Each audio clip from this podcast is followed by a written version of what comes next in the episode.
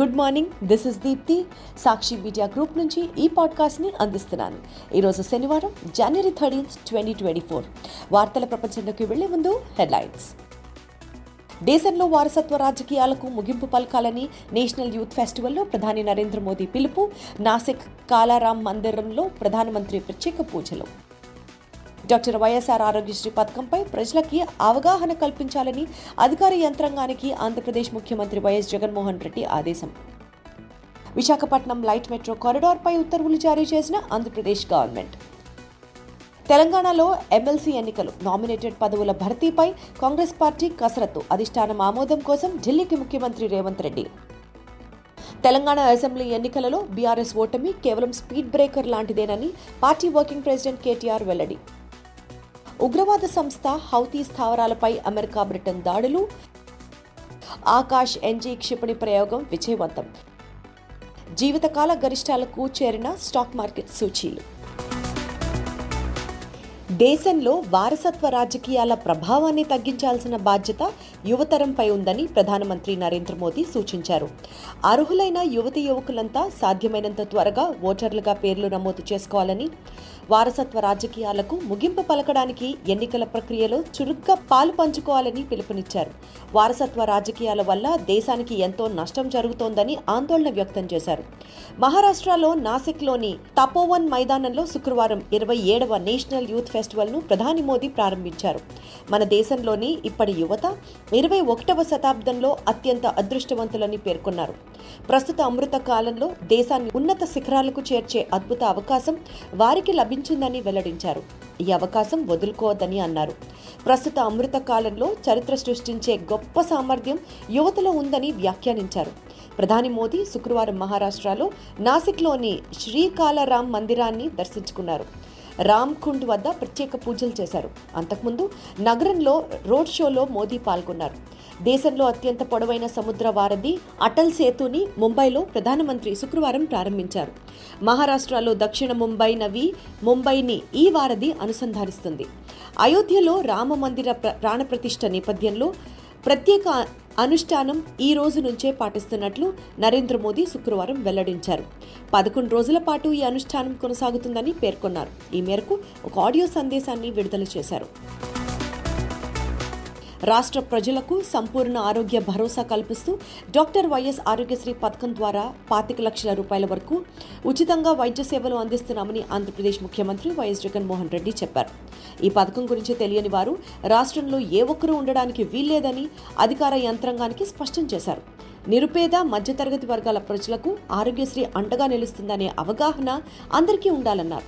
పథకాన్ని ఎలా వినియోగించుకోవాలనే అంశంపై రాష్ట్రమంతటా ముమ్మరంగా ప్రచారం నిర్వహించాలని అధికారులను ఆదేశించారు. శుక్రవారం తాడేపల్లిలోని క్యాంప్ కార్యాలయంలో వైద్య ఆరోగ్య శాఖపై సీఎం వైఎస్ జగన్మోహన్ రెడ్డి ఉన్నత స్థాయి సమీక్ష నిర్వహించారు.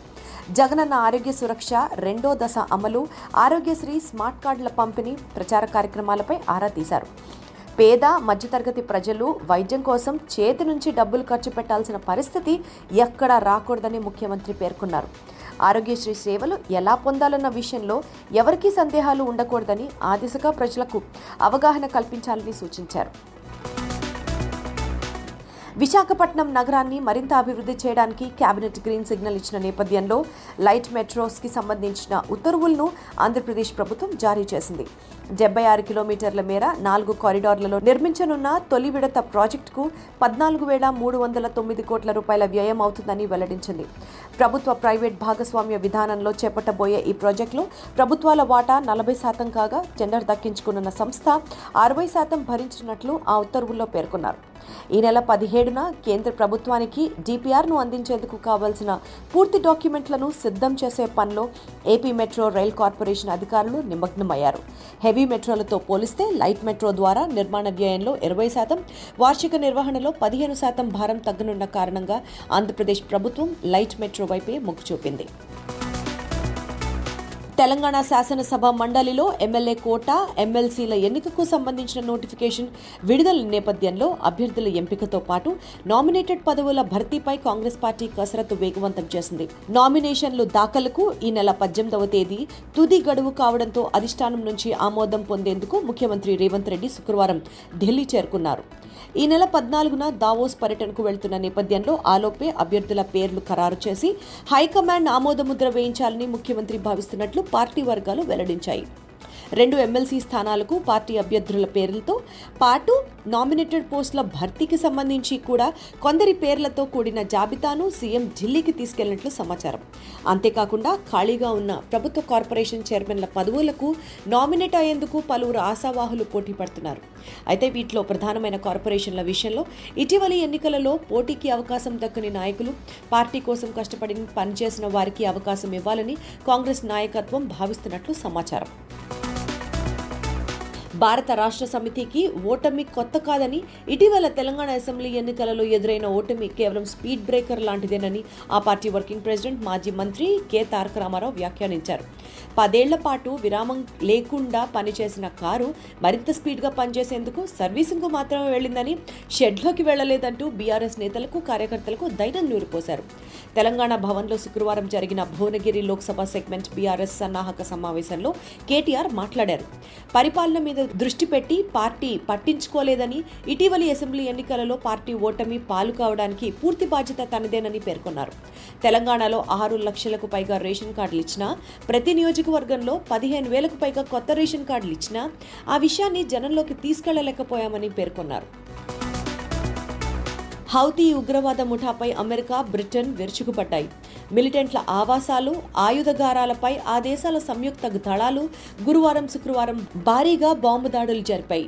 యుద్ధ నౌకలు జలాంతర్గాములు ఫైటర్ జెట్ల ద్వారా ఏకకాలంలో క్షిపణులు ప్రయోగించి పలు లక్ష్యాలను ఛేదించినట్లు అమెరికా అధికార వర్గాలు తెలిపాయి.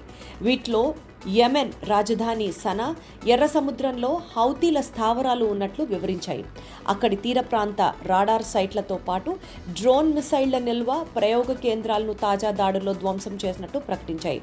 ఎర్ర సముద్రంలో ఉగ్రముఖల దాడులను సహించబోమనేందుకు ఈ దాడులు తాజా రుతువు అని అమెరికా అధ్యక్షుడు జో బైడెన్ పేర్కొన్నారు. ఎర్ర సముద్రంలో తమ నౌకల భద్రత నిమిత్తం ఇరవై రెండు దేశాలతో కలిసి ఆపరేషన్ ప్రాస్పెరిటీ గార్డియన్ పేరిట కొత్త సముద్ర రక్షణ కార్యక్రమాన్ని అమెరికా ప్రారంభించింది. దేశ సైనిక సంపత్తిని బలోపేతం చేసే కొత్త తరం ఆకాష్ ఎన్జీ క్షిపణి ప్రయోగ పరీక్ష విజయవంతమైనట్లు భారత రక్షణ శాఖ ప్రకటించింది. ఒడిశాలోని చాందీపూర్ ఇంటిగ్రేటెడ్ టెస్ట్ రేంజ్ నుంచి శుక్రవారం ఉదయం పది గంటల ముప్పై నిమిషాలకు ఈ ప్రయోగం చేపట్టామని వెల్లడించింది.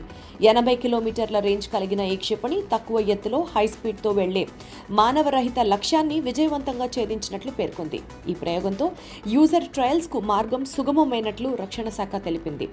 ఆకాష్ ఎన్జీ ప్రయోగాన్ని విజయవంతంగా పూర్తి చేసిన డిఆర్డీఓ వైమానిక దళాన్ని రక్షణ మంత్రి రాజ్నాథ్ సింగ్ ప్రశంసించారు. ఐటీ షేర్లలో నెలకొన్న కొనుగోళ్ళ అండతో స్టాక్ మార్కెట్ సూచీలు శుక్రవారం ఇంట్రాడే ముగింపుల్లోనూ సరికొత్త జీవితకాల గరిష్టాలను నమోదు చేశాయి.